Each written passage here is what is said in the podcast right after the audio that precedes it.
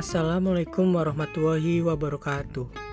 Selamat datang di podcast tugas mata kuliah literasi ICT yang berjudul Persebaran Proto dan Diutro Melayu di Indonesia bersama saya Muhammad Faris Rahman Maulana.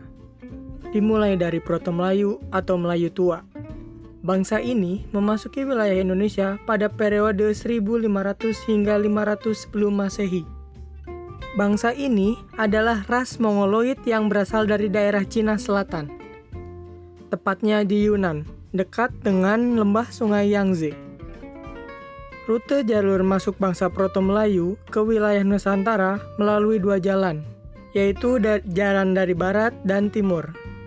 Rute barat adalah Yunan ke Thailand, lalu ke Semenanjung Melayu, lalu ke Sumatera, dan menyebar ke seluruh wilayah Nusantara, terutama bagian barat. Rute timur, yaitu dari Yunan ke Vietnam, lalu ke Taiwan, lalu ke Kepulauan Filipina, ke Sulawesi, dan tersebar ke seluruh Nusantara, terutama bagian timur.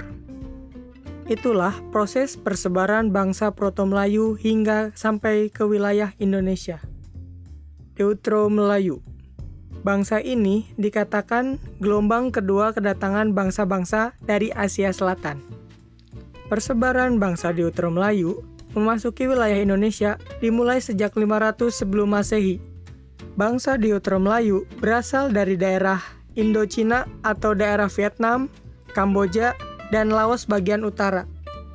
Untuk rute jalur masuk bangsa Deutro Melayu sama dengan ba jalur bangsa Proto Melayu, yaitu melalui Thailand, terus ke Semenanjung Malaya, hingga ke Sumatera dan menyebar ke seluruh wilayah Nusantara.